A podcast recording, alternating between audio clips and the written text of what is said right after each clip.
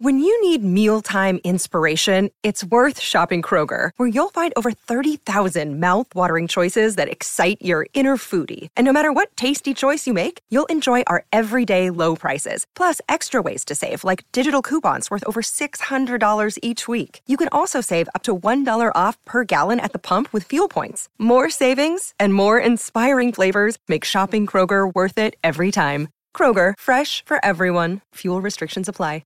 Another day is here, and you're ready for it. What to wear? Check. Breakfast, lunch, and dinner? Check. Planning for what's next and how to save for it? That's where Bank of America can help. For your financial to-dos, Bank of America has experts ready to help get you closer to your goals. Get started at one of our local financial centers or twenty-four seven in our mobile banking app. Find a location near you at bankofamerica.com slash talk to us. What would you like the power to do? Mobile banking requires downloading the app and is only available for select devices. Message and data rates may apply. Bank of America N A, member F D I C.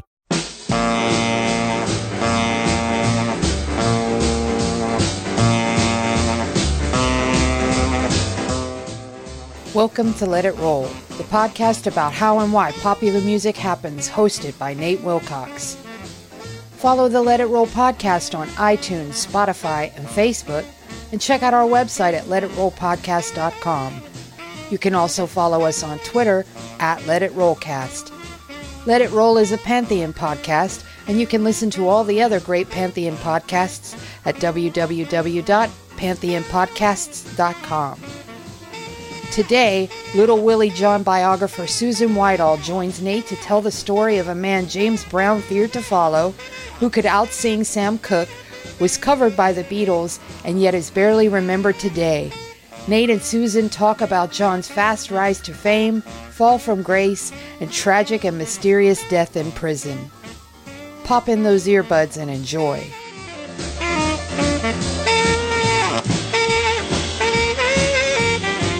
It's time to let it roll. I'm your host, Nate Wilcox, and today I'm joined by Susan Whitehall, author of Fever, Little Willie John, A Fast Life, Mysterious Death, and the Birth of Soul. Susan, welcome to the show. Thanks for having me, Nate. It's our pleasure. And so tell us a little bit about Little Willie John. He's in the Rock and Roll Hall of Fame. The Beatles covered one of his songs on an unreleased track. What else should people know about him in the, the quick summary? Well, I think um, his his the fact that people don't know who he is. Um, the people who do know who he is are some of the best loved and known musicians of our time. You know, the Bob Dylans, the Beatles, the Elvis Presley was a big fan of his. So I think that alone should tell you something, and, and maybe make people delve into his work more than they have. And the, he was at a, a key spot, I think, in the history of rhythm and blues and rock. He he was sort of a bridge between the early days and the later soul days, because he really could sing it all. He sang with Count Basie when he was a kid in Detroit. He sang, you know, he could do jazz. My Love Is still ha- it still stands up as a great little jazz recording almost, and he could he could do soul, he could do R and B, and at the time in the fifties they called him a rock singer, which was perfect because it encompasses everything. And and he came to a tragic end at an early age. Yeah, and um, he he accomplished quite a lot, because the bulk of his recording is re- was really done in ten years. When you think about that, that's incredible. But um, yeah, to have created something like the song Fever, which um, Peggy Lee's version is so dependent upon his, it never would have existed, of course, without him. And according to today's songwriting standards, he should have gotten a co-writing credit on Fever, because he added so much to it. Uh, at the time, though, you were out of luck if you were a young kid singer, a teenager, and it didn't matter how much you brought to it, how much you changed it. Um, but, yeah, for him to have created that and the other songs that he did, he was the co-writer of Leave My Kitten Alone, which, of course, is one of the best-loved uh, Beatles songs, Beatles recordings, even though it was bootlegged for years. He's he's just an incredible um, underground source that it it really is such a rewarding thing to look into his music, to play it. People have probably heard his songs without knowing it. Um, that happened to me. As a kid, I heard Sleep on the radio in Philadelphia when I was about probably eight or something. So, and I heard it later on, like, ah, that's Little Willie John. Oh, my God. So, and his singing is incredible. I mean, in, in your book, you quote people who compare him, you know, to Aretha Franklin and Aretha Franklin only, that this is a guy who routinely cut Jackie Wilson, Sam Cooke, James Brown, blew him off stage, and could sing circles around him. I mean, his range is incredible, and the vibrato he puts on the high notes, and he can go yeah. way higher, like almost an octave higher than almost any male singer I can think of, and still has a powerful bass sound. Right, because it's it's not falsetto. He's just singing. Um, his his both his sons became singers, Keith John and Kevin John. Keith John still sings backup for Stevie Wonder, and in fact, he's the only male backup singer that Stevie's ever had. And they're both wonderful singers. Kevin kind of inherited Willie's lower range and mid range, and Keith has always been able to sing those high Willie notes. Although even Keith says, He, he says, I can sing high, but I can't sing dad high. You know, he he would have to really make an effort, and he'd do it. But um, it really took an effort, and Willie kept that ability. Um, he didn't lose it as he got older, even though he, he only lived to twenty-nine, sadly. But, yeah, for him to retain the power and the tone at that high range is very unusual, and it's really fun to listen to. And there's a story in your book that is pretty mind-boggling. It's a story about Willie, and he's hanging out with Jackie Wilson and another singer, I think, named Dizzy Jones, and they get into a cutting contest, and Jackie Wilson tries to warn the guy not to try to hang with Willie. Yeah. And, they, and tell us what happened in that. It's it's it's hilarious because, you know, Willie could be a bit of a gangster off stage, you know, in terms of, And, and this is in terms of being singers. It's like, don't ever challenge him because he's going to sing higher than you every time. Jackie knew that. And Jackie knew he would do anything to win. And so this guy, he literally had to be taken to the hospital, um, according to several sources, just trying to top Willie in that particular cutting contest. Cutting contests were really big in Detroit, too, and most, most cities at the time. The guys would get together and, and try to out-sing each other. And it's not to take anything away from Jackie, who was just an unbelievable singer himself. But um, Willie had that that thing in that upper range that nobody else could could do, and guys would hurt themselves trying. Yeah, the only story I've heard comparable to that is John Lennon getting Harry, Harry Nilsson to blow out his voice in a singing contest, oh. uh, drunken singing oh. contest that uh, permanently damaged Nilsson's voice. So, but the the talking about Willie in Detroit, that's the context he came out of. He he's a gospel-bred singer. His parents were very strict. They wouldn't let him sing the blues. Well, when um, I'd like to kind of um, kind of delineate with the term gospel. People think of today's gospel music, or they think of a slicker presentation than what he was exposed to. It was really, you know, it was a the Triumph Church, um, one of these holiness churches in. in uh, Detroit. It was really just old-time church music that he was singing and, and hearing in church.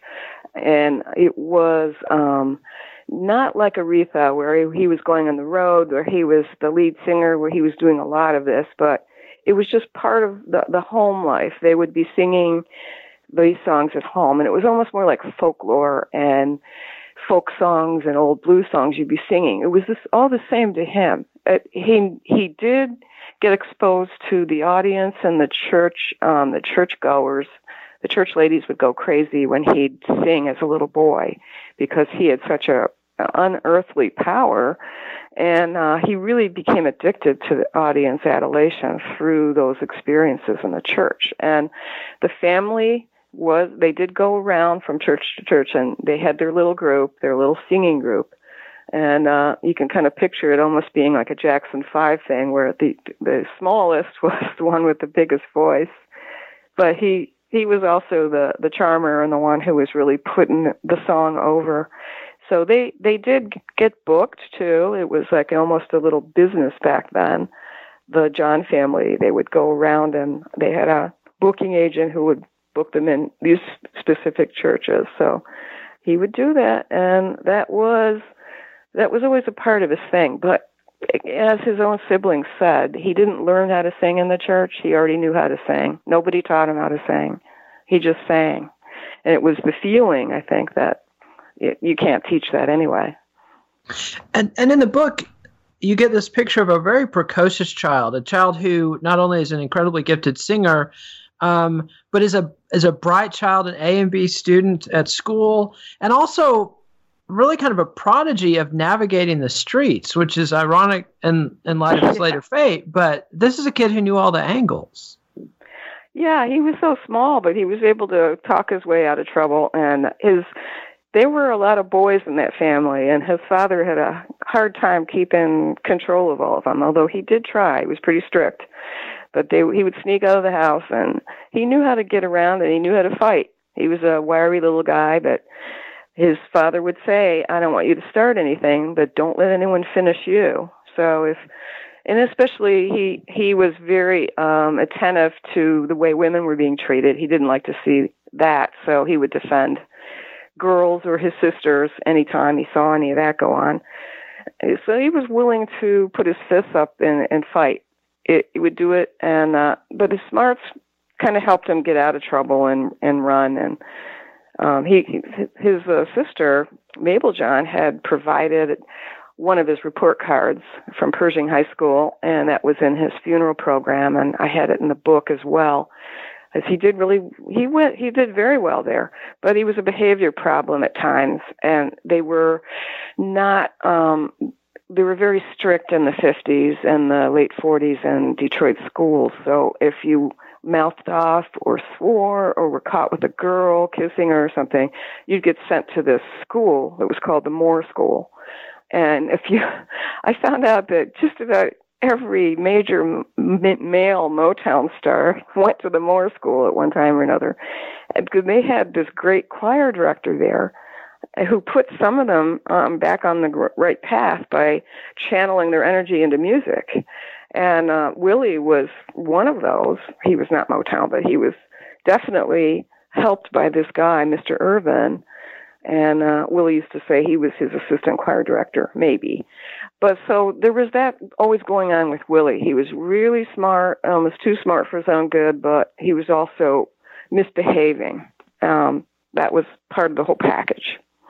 And and this the level of talent that was floating around Detroit at this time. I mean, you'd already had Johnny Ray coming out of the Detroit nightclubs, Dinah Washington, but Willie, even though, you know, his hit record-making era spans from like fifty-five to sixty-one, so we tend to think of of him as a rock and roll era, age-wise, he was really more of a peer. I mean, Levi Stubbs of the Four Tops and he were just homies from way back, grew up together, but he's really more of the generation of of Stubbs, who's a little bit older, but then Smokey Robinson and that next wave of Motown people, Marv Johnson.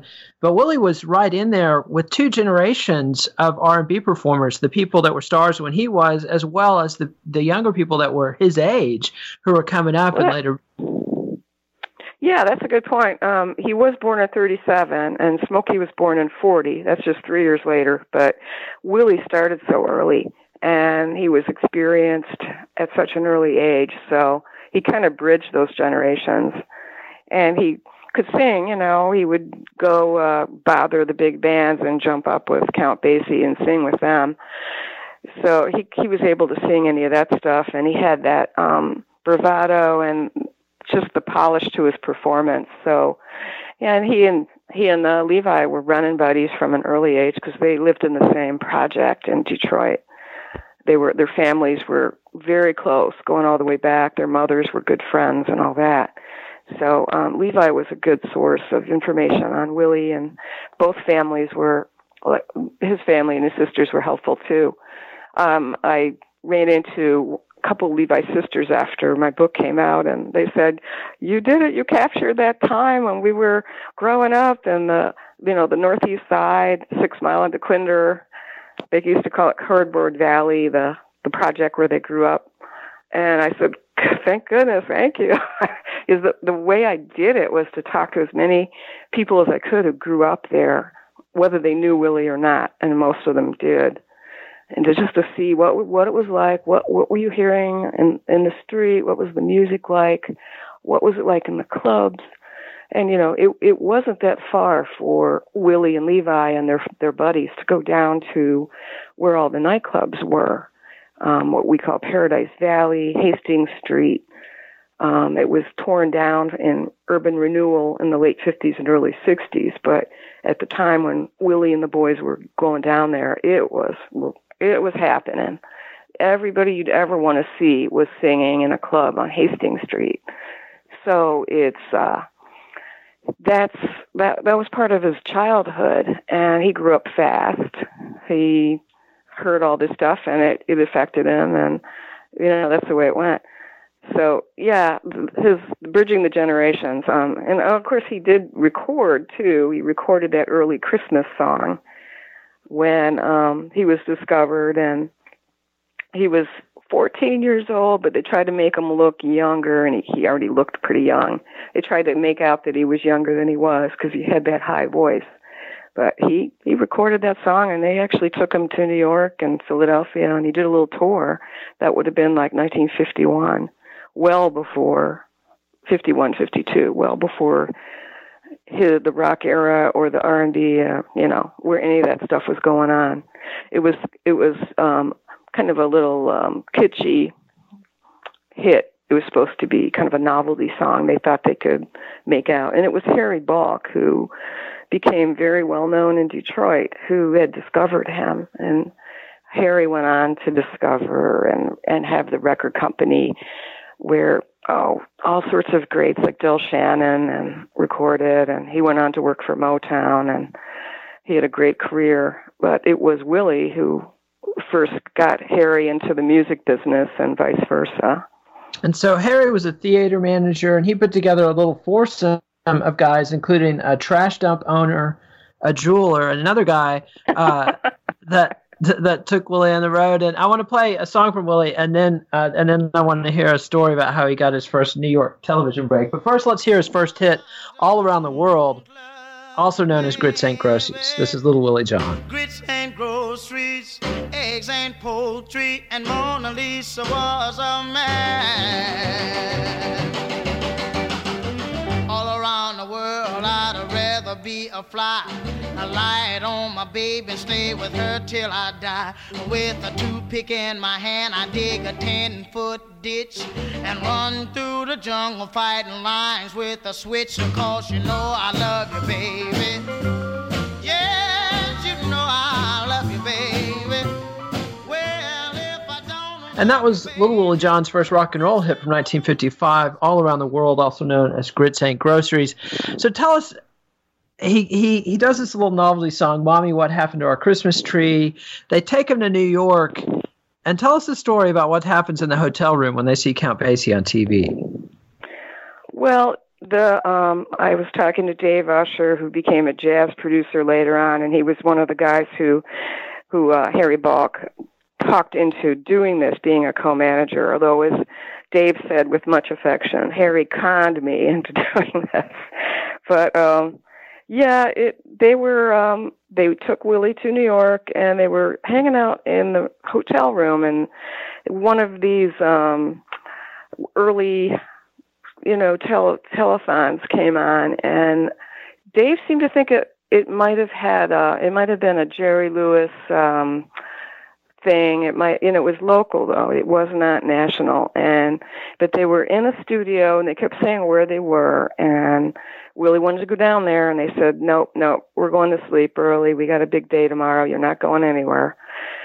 Like, so he he gave him the slip, and he managed to figure out how to get down there, and they're dozing off and on and talking, and next thing they know, they look on the T V, and there's Willie on the on the T V. He he talked himself onto the set, and he's he's there singing.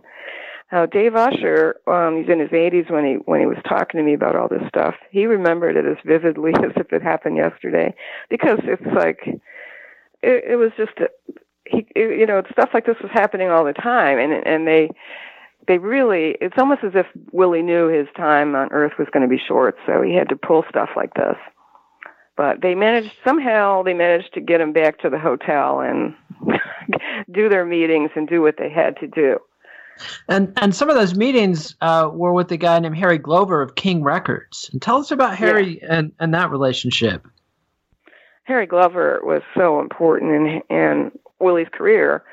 Harry, um, he Henry was the he was um, very high up at King. He was the guy who produced most of Willie's stuff, especially in the early days in New York. And he heard something in Willie's voice that later on, when he when he did sign him, and um, he did Willie did all around the world in New York. Um, supposedly, there you know, just like a lot of things I found out in researching Willie's life, there would be disparate stories about how something happened, including from Willie himself.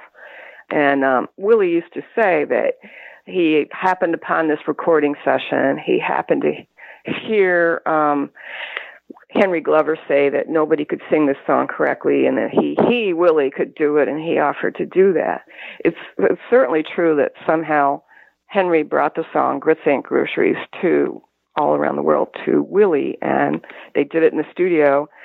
And um, according to Mickey Baker, who I managed to track down in France, he um, Willie was immediately on it on, in the studio, and it was a perfect session.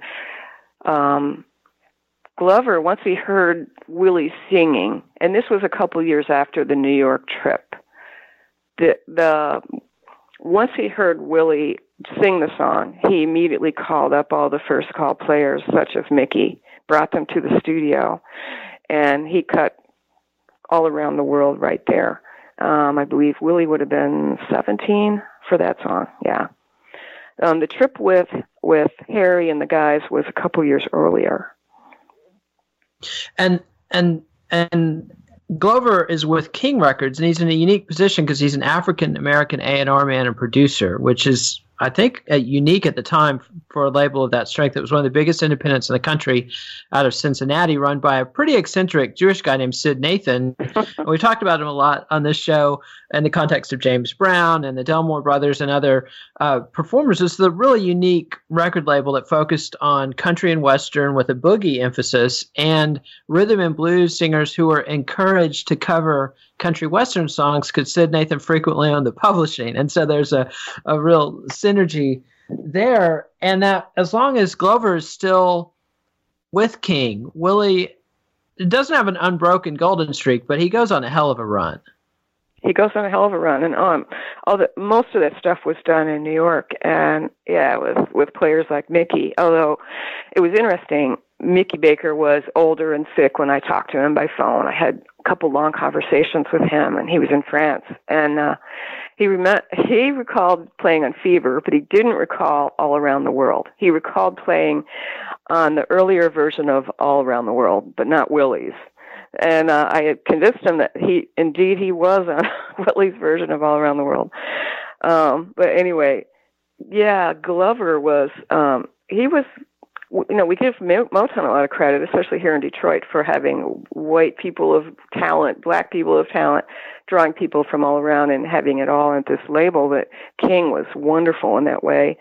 And uh, the country stuff that Willie recorded, um, Big Blue Diamonds, et cetera, She Thinks I Still Care, which Elvis heard, Elvis Presley, had it had it messengered to his house.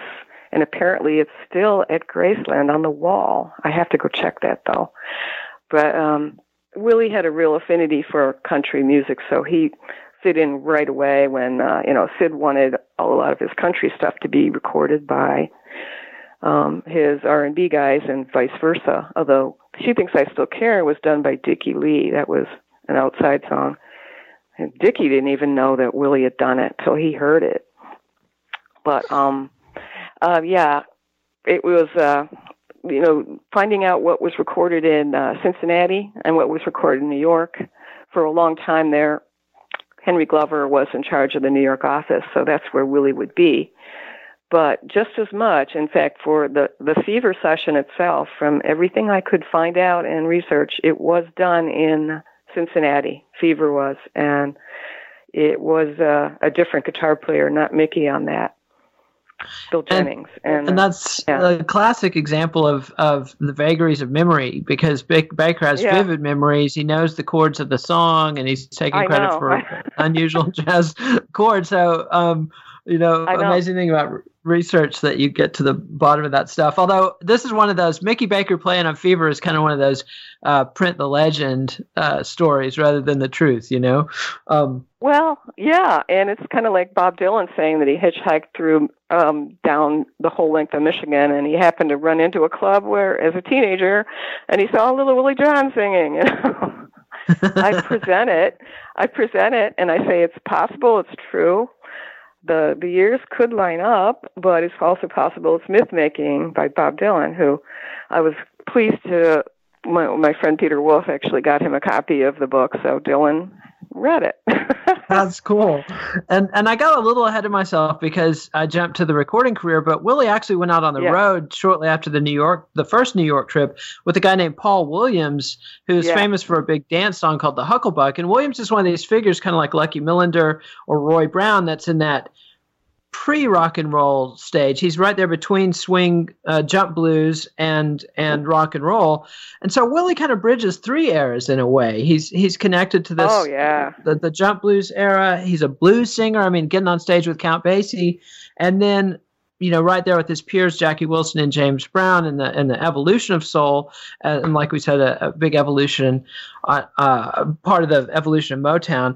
But one one thing I want to talk about Willie is, you know, when I first became aware of Willie was because of "Leave My Kitten Alone" and the Beatles connection. But then the next thing is like reading book like books like Peter Guralnick's biography of Sam Cooke, or James Brown's autobiography, or, or Ray Charles' autobiography, and Little Willie John kind of recurs as this.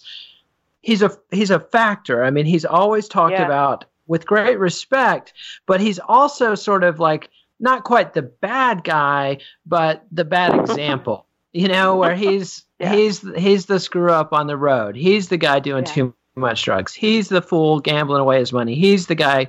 Uh, you know, his little sister Mabel John was a backup singer for Ray Charles, but starts out on tour with Willie, and basically the mandate was from her chaperone and parents, go anywhere except where Willie is. That's how you stay out of trouble on the road. Right. Oh, and Willie himself, he, that was his older sister, but he would lock her in a room. He didn't want her going out and doing what he was doing. It was okay for him, though. Oh, he, he was protective in that weird way. Um, and when you researched it, the book, did you find that, that those tales were overblown, or was Willie as wild as, as his reputation? Well, you know, I wanted to have a nuanced picture of him, which is also what, um, you know, uh, his his son Kevin wanted that too. To their credit, the family never asked me not to put something in. They never wanted me to avoid anything. Um, they just wanted it done in, in what Kevin called a tasteful way, which I took to mean I had pretty much carte blanche. Let's hear uh, Little Willie John doing Fever, which probably doesn't have Mickey Baker on it, but might have the ghost of Mickey Baker on it. Uh, this is Little Willie John's version of Fever. Never know how much I care when you put your arms around me. I get a feeling that's so hard to bear. You give me fever when you kiss me, fever when you hold me tight.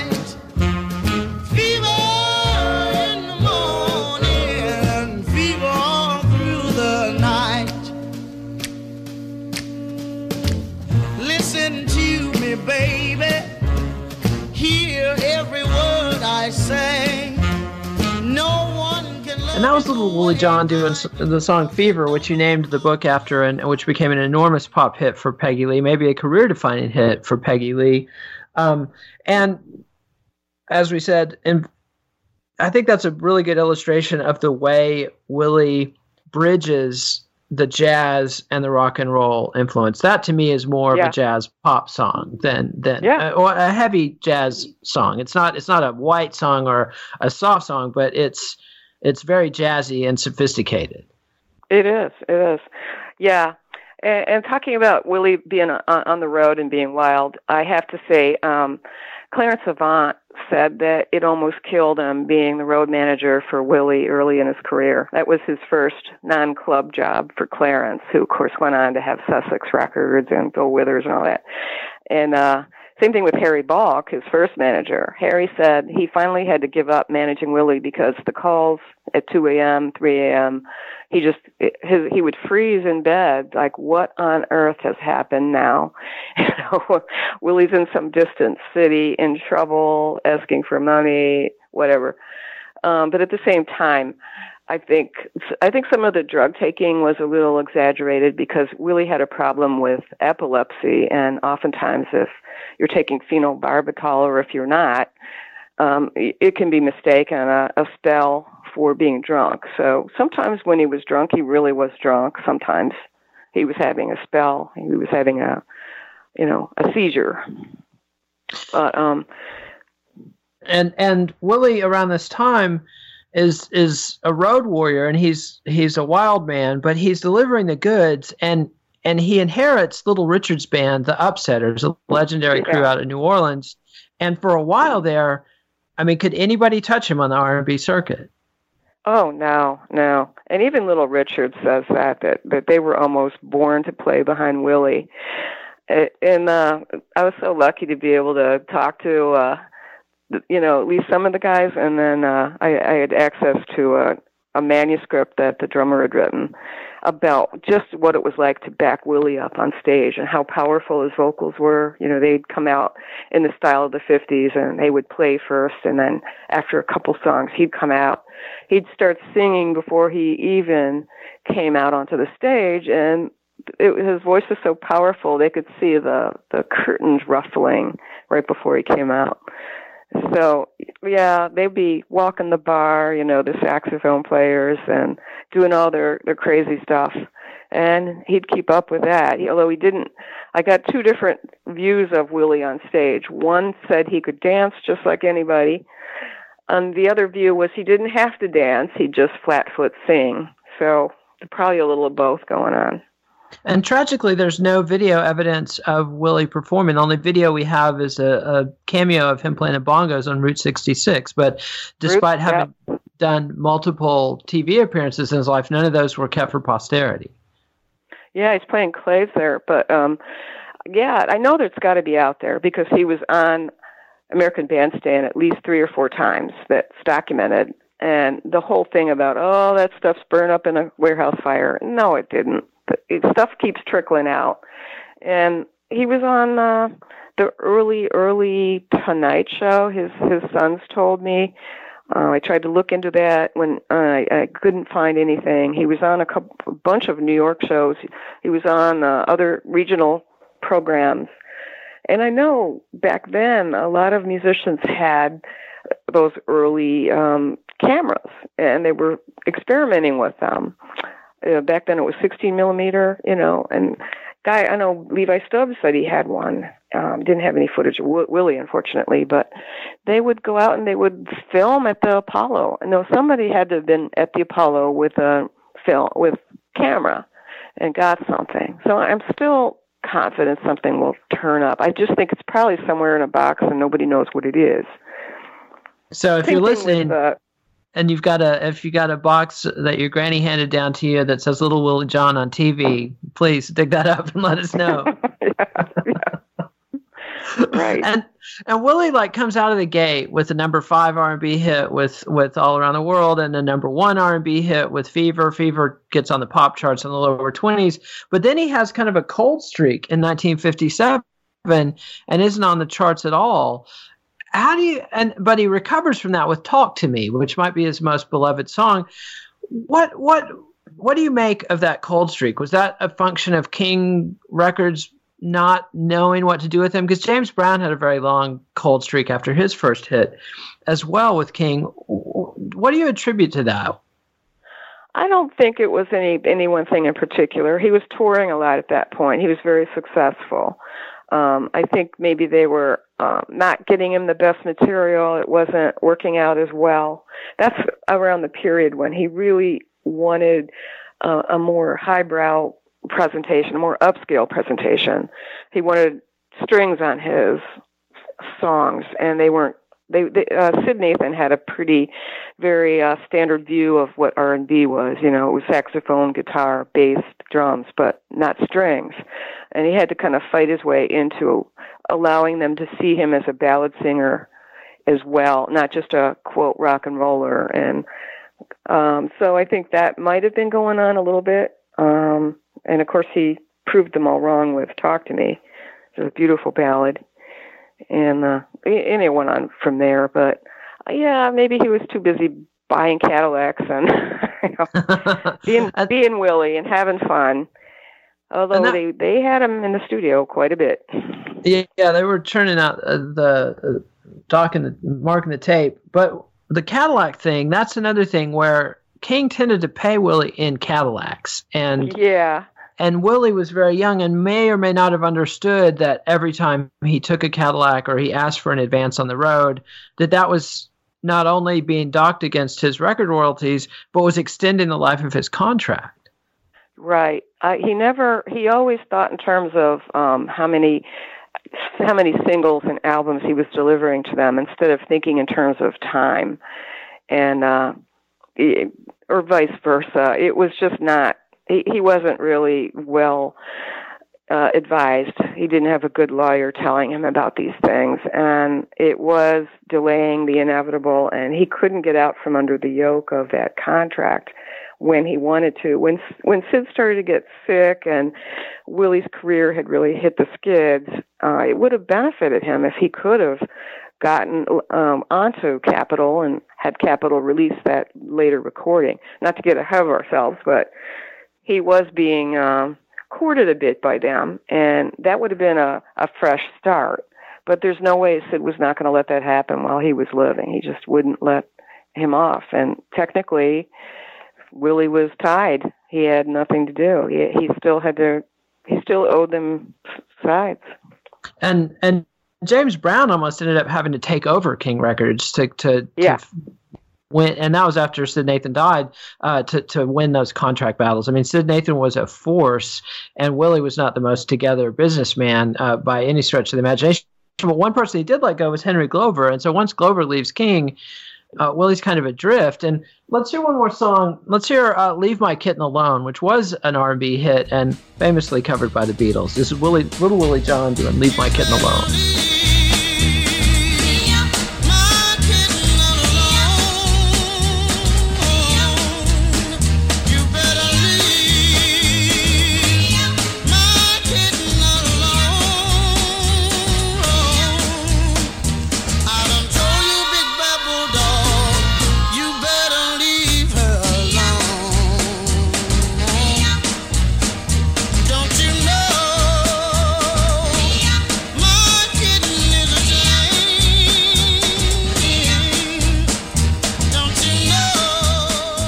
And that was Leave My Kitten Alone, the big near miss for Little Willie John. It was an R and B hit, but at a point after the Beatles came along and he, he couldn't buy a hit, hadn't had a hit since nineteen sixty-one, he got word that the Beatles had recorded a version of Leave My Kitten Alone. And I mean, talk about a lifeline yeah. being thrown to you, manna from heaven, but it didn't come out. Do we know why that record wasn't released?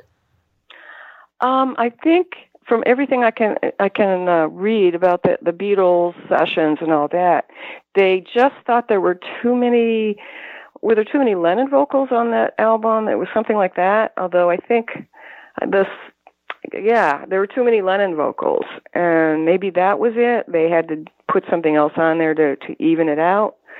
It's something that I I really wish I'd gotten to be able to ask Paul McCartney if he remembered. Um, I still hope so. Maybe for a Uh, paperback edition for an advance uh, for a next edition of the book. Yeah, and if if you don't get Sir Paul, maybe Mark Lewison, the the maniacal Beatles biographer, might know. Yeah. He seems to know everything, every move they ever made.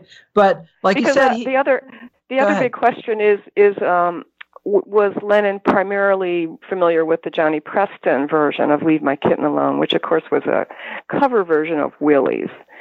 Um, or was he also um, well aware of the Willie version? I tend to think he was aware of both. So, yeah, that's my hope anyway. Yeah, listen to the Preston version. You don't the kind of songs that drew John Lennon, things like um, To Know Him Is To Love Him, or um, or the early Carole King, Goff and King songs, and I'm blanking on the name. But those were these big, meaty songs sung by powerful singers. And you listen to the Johnny Presser version, and you're not hearing that. And if you hear the Little Willie yeah. John version, you can hear what would have drawn Lennon's ear. Um, right. Although when you listen to John's version, my God, the vibrato he's putting on those high notes. I mean, Lennon does a great version, maybe even cuts Willie on it. It's, it's hard to say, but but he does not sing those notes at all. He does not? No. I mean, uh, yeah. he's hitting the notes, but he's not doing the vibrato and the high end. He's no. he's belting no. it out, and, and, and, and, and I, Willie is singing it. And I have to wonder, you know, it's kind of Leave My Kitten Alone by the Beatles is sort of unfinished. They didn't do the full production. I have to wonder if they were going to put on the meow chorus later on, which was only on the Willie version, I believe. Yeah, my little girl, uh, uh, she knows the Beatles very well, and I was playing Little Willie John in the car today, and she was uh, really attracted to the meow version and then wondered why she thought he was doing a Beatles song. And she was like, how does he add something to a Beatles song like that? Uh. but, uh, yeah, but it's, it's very noticeable, but it's, it's, it's two great versions of the song. I mean, I think that the, the Beatles song is more of a rock song, and Willie's oh, yeah. is, is much more danceable and fun uh, with the chorus. But at, around this time, I mean, Willie's, it's not just that the hits have dried up. It's that Willie's become so unreliable. He's almost the George Jones of R and B. I mean, he's not showing up for gigs. It's making it into the trade papers. There's a string of arrests for things like bad checks, telephone fraud, yeah. some assaults, some marijuana possession, and he loses the Upsetters. And so how yeah. bad of a skid was, was Willie on in this period? It was a bad skid, and, and, you know, it wasn't just one factor. It was losing the band, having no big hits, and his uh, health was deteriorating because, you know, if you if you take anti-seizure medication and drink, it's going to make everything worse, and, you know, everything, he, he was at a lull, and if Again, if he had been able to kind of seg into a different record company, a, a refreshment of his career, that, that would have really helped. But that wasn't the case. And he was playing worse and worse gigs, worse, because by the time in Seattle the incident happened where um, that, that led to his imprisonment, that he was playing a place called the Magic Inn, which uh, a guy from there who was who was at the gig told me, imagine the worst club in Detroit. Just imagine. That was the Magic Inn, apparently. So Man. It was quite a, a come down for someone who had been one of the biggest R and B stars of fifty-five, fifty-six, fifty-seven. Uh, and one thing that you do in the book that no, nothing else you're going to read about Little Willie John will tell you about is he had carved out a family life for himself. I mean, you don't you don't see that in the other stories about Willie John. You just see the wild man backstage. But when he wasn't on tour, or when he was touring with his, his wife and two young sons, things were pretty copacetic. They had a, a dream house in Miami, and and they had a little bit of domestic bliss. I was happy to hear that oh, there was yeah. a period in his life when when he was calm and happy. Oh yeah, and I love one of the wonderful parts of doing all this project is some, the time I got to spend with the John family and getting to know Darlene John, his wife, his widow, who was um, never told her story before because it was so painful at the end for her, and to find to to see what kind of person she was that he married, that with for all his wild behavior with women especially, and uh, he he ended up uh, marrying a woman who was a dancer, but she was a quiet girl, as the other musicians called her, a quiet girl. He was, you know, a, a nice girl who would stay at home and do things and uh, keep keep the home and keep the children, um, raise them well. And she really did a good job with those kids, with the boys, men. You know, Kevin's almost my age, and uh, it, it's amazing that she did that because the financial structure was just taken away, what, what money she had when Willie died. Uh, but but she was so helpful to me in describing Willie, describing his personality. And um, she saw him on the road, of course, because they, they met backstage at the Apollo playing cards. And she kind of saw it all. But uh, she told me one of the, the funnest things that she said, if you you want to get the feeling of being in the same room with Willie, sit between Kevin and Keith, his sons, because they're both uh, chatterboxes. They're both very lively and energetic, and it's this kind of male John energy that you sense when you hear stories about Willie, and you see it in real life when you encounter his sons. And they they both uh, look like him, Kevin especially. So I, I was I got to be at Levi Stubbs' house um, after he'd had his strokes, but he could still talk somewhat, and he was telling stories about Willie. And but we all laughed until we were crying, because Keith, they're both cut-ups, Kevin and Keith, just like their father. Willie was always the life of the party. Um, Keith would do an impression of his father singing. He'd get down on his knees to uh, kind of epitomize how how short Willie was. And he was singing like his father. He was singing like Willie, and Levi was just about dying laughing. So this was fun. You know, and there's, it, um, there's some stories and, you tell in the book. I'm sorry to cut you off. Um, But that that's sort of a premonition of, of what ultimately happened. And there's stories that don't paint Willie in a bad light. His habit of protecting women. There was one incident when yeah. there was an African-American girl that was being lured into the woods by some white guys with mm-hmm. bad intentions. And Willie got off the bus to rescue them. Yeah. Yeah, he wouldn't think about how small or what size he was. He just ran after them, and uh, nobody else on the bus did. They were all going, "You're nuts." But he managed to get the girl back on the bus, and they took her to safety. Whatever was going on out there was not going to happen, and he helped her out. And now, Darlin told me stories to that effect as well. Like, I don't think it was in the book, but she told me one time that whenever he was home from the road, he would take over all the stuff, and she'd go to take the trash cans out, for example, and he'd say, uh, "No, you're not." Or he'd, she'd want to go down to the corner store at night, and he'd go, "You are not going down there at night. It's too not safe." And she'd say, "Willie, what do you think I do when you're not in town? I have to do that stuff all the time." But he, she was to be protected when he was there. He would not allow it. Um, and he, he was that way with his children, too. He... She said he would physically bristle if somebody he didn't know tried to pick them up as toddlers and babies. He did not want people touching his children. So, yeah, he was he was that way with his sisters, too. And he had several sisters. So yeah, that was a, a good thing about him. And Darlin w- was very... Uh, she she spoke of him that way with great affection, that he, he always took care of her in that way. And And interestingly enough, too, to jump back to Sid, Darlin also told me that despite all the stuff that went on with Sid, including he had told him he wouldn't let him off King Records, uh, he still felt fondness for him, and it was reciprocated. They they were in contact when Willie was in prison. They wrote letters back and forth, and he thought of him in a, in a paternal way. And there was a ring, supposedly, not supposedly, there was a ring that Sid had given Willie, and uh, Darlin told me about that. It got lost over the years, but he cherished that ring.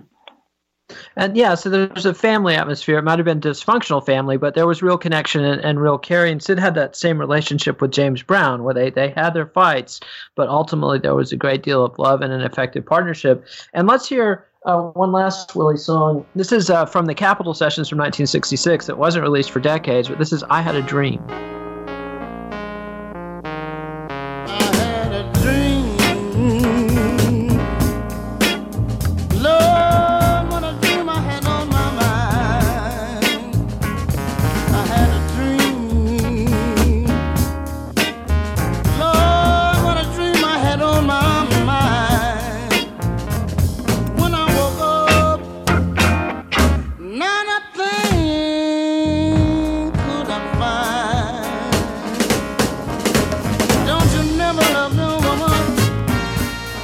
And that was Little Willie John doing "I Had a Dream" from the Capitol Sessions. And tell us a little bit about this. I mean, we'll get to the tragedy in, in a minute, but he's literally under indictment for manslaughter. And he gets this deal from Capitol Records with a ten thousand dollars advance, and gets to record with uh, Earl Palmer and Carol Kay and the you know the cream of the L A, the Wrecking Crew, the cream of the L A session uh, mafia. How did this happen that he that he almost gets this deal with Capitol Records? Well, his sister Mabel, who, of course, had been the lead um, re- uh, relette with Ray Charles, she was living in Los Angeles at the time and had contacts, and she says that she got him that deal for the ten thousand dollars advance with Capitol because Willie had told everybody that his contracts were up. Um, he thought, because the, a certain time had passed, that, that was the case, and it really wasn't. But um, so that, you know, he was able at that point, he was no longer jumping bail. They allowed him to go home to Detroit and to do various gigs. So he went down, and it was his dream to record at Capitol because he loved Sinatra. He loved that whole milieu. And Studio A at Capitol Records, are you kidding? It was his dream. He even dressed like those guys, like the Rat Pack. And uh, David Axelrod, he was given the job since he had Lou Rawls under his um, purview. He was the guy who who did that, who produced it. And yeah, I talked to David about it, and it it it was just um, it was a wonderful session. And uh, Darlin remembers hanging out with uh, Lou Rawls' mom, and they had a great time recording. Although um, David said some I, sent things to make me believe that he he thought more of Lou Rawls than Willie. I'm not sure if that was a behavior thing or what, but th- it, it they went really well. It was just that it had to be totally shelved. Once uh, Sid Nathan got wind of what was going on, and, and King, they said, no, you're not doing it. And it was the biggest heartbreak, I think, for the family and for Willie, but the family for sure, because they...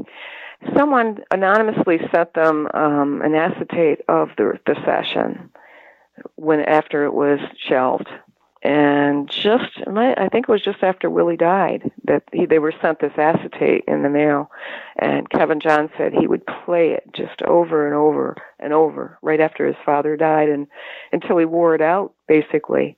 So it became a, a thing with him that this was his father's dream to. to record this, this jazz album at Capitol Studios, and he wanted to get it out. And uh, at various times, it they, he would be in contact with Capitol over the years, and it would be like, well, nope, this this guy dies in prison. We're not going to put this record out, you know. Um, but then you know, they would claim they lost it, and then, oh, no, we didn't lose it. Here it is. And, uh, yeah, it was a checkered history with that recording. And eventually, though, it does come out. Ace Records out of England puts it out. And and uh, the John brothers had four goals when they, they said to you know, they wanted to get their father in the Rock and Roll Hall of Fame or see him in the Rock and Roll Hall of Fame. They wanted to get the unreleased record out. They wanted to get a book written about him. And they wanted uh, to see a, a major motion picture about him. And so far, they've done three out of the four. Right.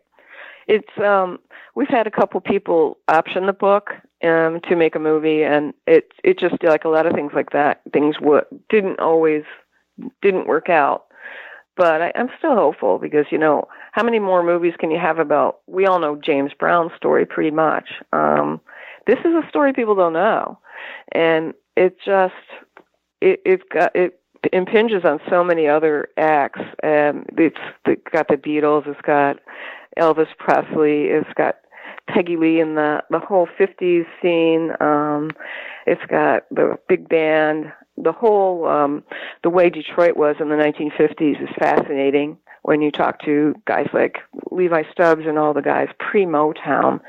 Because people think of Detroit in terms of Motown, but the nineteen fifties were almost more interesting, what led to Motown.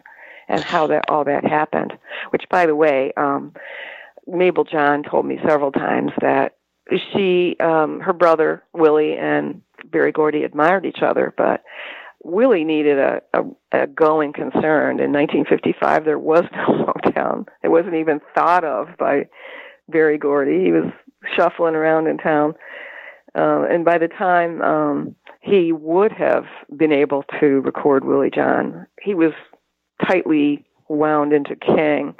It it's one of those woulda, coulda, shoulda. Maybe something could have happened again after King wound down if he could have gotten him out of the King contract in the sixties, because around sixty-three, sixty-four, when King was winding down with Willie and vice versa, that was when Motown was exploding, of course.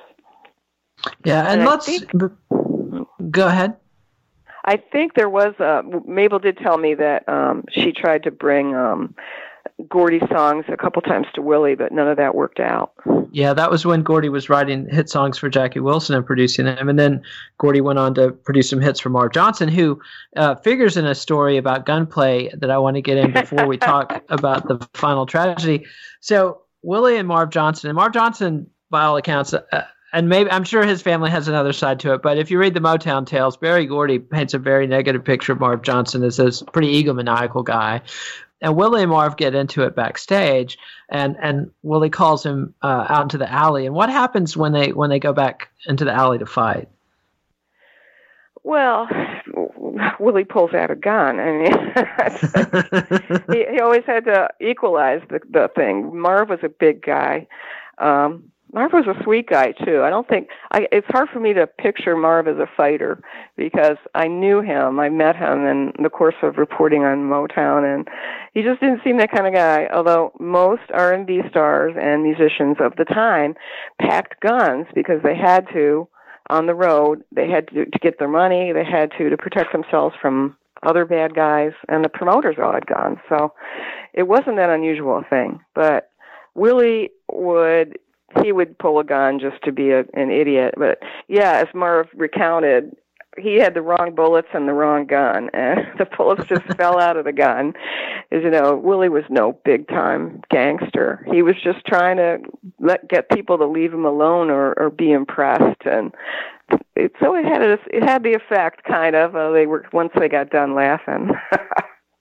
And and and in the book, you do a pretty good job of detective work on what happened Uh, in Seattle on that fateful day, and it's it's pretty dark stuff. I mean, this is this is seedy stuff. He's playing the worst club in Seattle, which uh, is being compared, like you said, to the worst clubs in Detroit.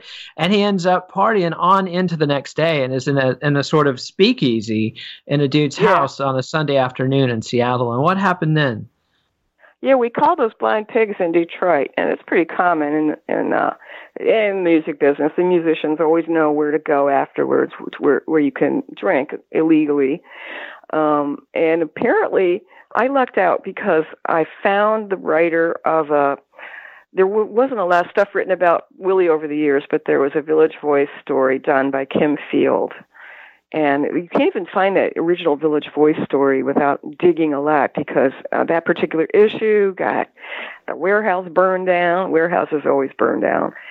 But I managed to find a fan or of Willie's in Detroit who got the copy to me. And then I tracked Kim down, the author of that story. He's a musician himself, and he's living in Seattle. And he was a, he got me in touch with the prosecuting attorney who had prosecuted Willie, which was oh, amazing that this guy was not only still alive, but that he said it was the most unusual and memorable case he'd ever been involved in. So thanks to Kim, um, I was able to talk to him and a couple others. And the family even thought at one point they might try to get an Innocence Project kind of thing involved in this.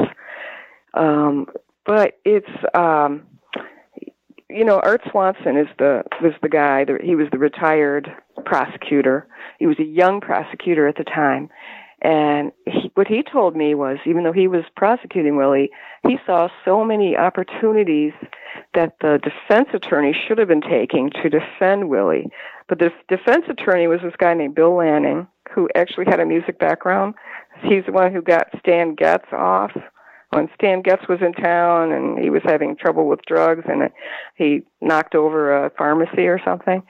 But by the time uh, Willie's thing happened in uh, sixty-four, this was like, uh, it, it was, he was a drunk himself, Lanning, according to Swanson, and he was not at the top of his game. So um, the only defense that Lanning pu- put up, and what had happened was this guy in the after hours club, which was in a house. Um, there were all sorts of people there. There were judges. There were white people, black people, uh, people from all forms of society. It wasn't just a, it wasn't a, a, a sleazy thing. It was more of a nightlife thing.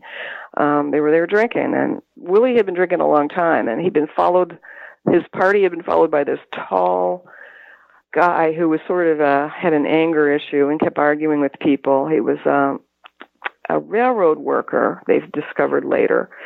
And he, this railroad worker had an argument with a black attorney at the party about Martin Luther King Junior and nonviolence. And then he started insulting some of the women, and Willie took exception to that. And then every things get confused at this point, because at some point a knife appears. At some point the guy, the railroad worker, falls over, and people think he's drunk and leave him alone. Or even if they think he's hurt, they're afraid to call the police or the ambulance service. They want to, they try to first find a doctor or an ambulance service that is in cahoots that won't report this to the police.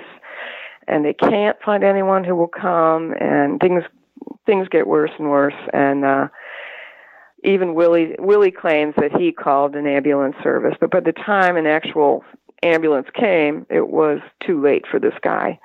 So the question, well, who had knifed him? Um, th- there was just so many different stories that people heard from the witnesses there. Witnesses recanted. There were a lot of people who just ran out of the house before any help came, and because they didn't want to be caught there. The, well, Art Swanson told me that one witness actually had herself committed to an insane asylum so she wouldn't have to testify. Yeah. It, it was just unbelievable. But what some of the things that Lanning could have presented as a defense, the size alone. Willie was five foot four and five foot five at best, and this guy was six foot three who had attacked him and in the, the course of the fight. That would have been a defense. Um, another defense would have been there were other people arguing with this guy at the party. There was confusion. Nobody was quite sure and had different stories. Who somebody knifed him, but who did it? The confusion over that, that could have been a factor too. But the only defense that Lanning put forward was that Lanning, that Willie had an epileptic seizure and he couldn't remember what went on. And he also let some, Willie yeah. uh, testify on stage, which on on not on stage, but in court, yeah. Uh, but but right. And it took on a performance error, which you know most defense attorneys are like, never, never, never let your client testify. I take the Fifth Amendment protection, and then the appeal is botched. And Willie, uh, even though he gets to go out and tour and and record this whole album with Capitol Records uh, during the time of the the legal process. Ultimately, he he ends up in prison, and he gets sent to Walla Walla, which is sort of the San Quentin of Washington State. I mean, that is a scary, grim, awful place, yeah. And he's in there with bad people, and then he passes suddenly of a heart attack, which you think is suspicious at best. It it was, because, I mean, uh, his, his wife, Darlene, said she got letters um, from an inmate at Walla Walla who was telling her that he was not getting proper treatment for his seizures, and that's not... Not surprising at all that um, that that would have weakened him tremendously, and he was also a, a bit of a smart aleck. And he, he, that this inmate also said he was being beaten, which was uh, you know again, no apart from Walla Walla, Seattle was a much a very conservative place, especially compared to Detroit where he grew up, and uh, a smart aleck black guy was not going to play well. But in the, the prison system, the, the medical attention was not good. So it's it's highly doubtful that it was just a simple heart attack. There was a, a you know a period of time when he was just not well treated and probably beaten. So it was death by prison guard is what I think Art Swanson told me. And uh, a very American phenomenon continued into the nineties with the treatment of Old Dirty Bastard from the Wu-Tang Clan uh, in prison. So uh, a tale we, we keep telling, and hopefully we can stop telling at some point. But kind of a tragic end to a great life of Little Willie John. And, and Susan, uh, the book is Fever, Little Willie John, A Fast Life, Mysterious Death, and the Birth of Soul by Susan Whitehall. Susan, thanks so much for coming on the show and telling us this incredible story. Oh, thank you for having me, Nate. I love telling the story, and people should remember Willie. Yeah, and, and by all means, hear the music. This, if you at all like rock and roll or rhythm and blues or soul or jazz, Willie did it all, and there's a great body of work.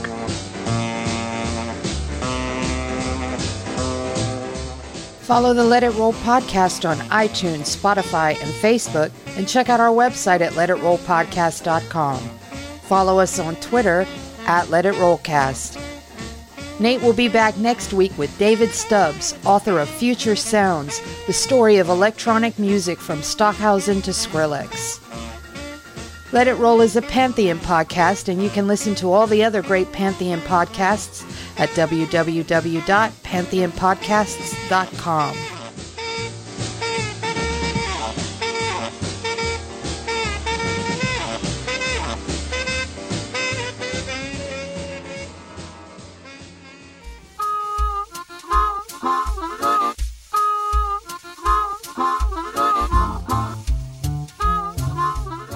Fever, Little Willie John, A Fast Life, Mysterious Death, and the Birth of Soul is published by Titan Books.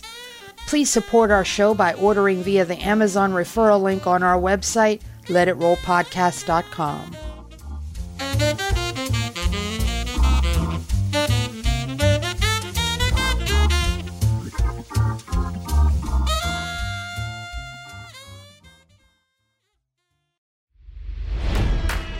It's N F L draft season, and that means it's time to start thinking about fantasy football.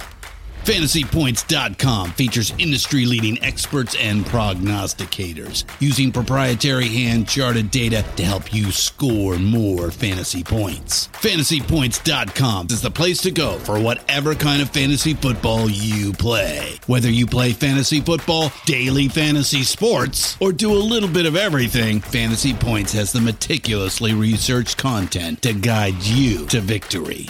And why wait for the fall? Fantasy Points also covers the new spring football league, the U F L.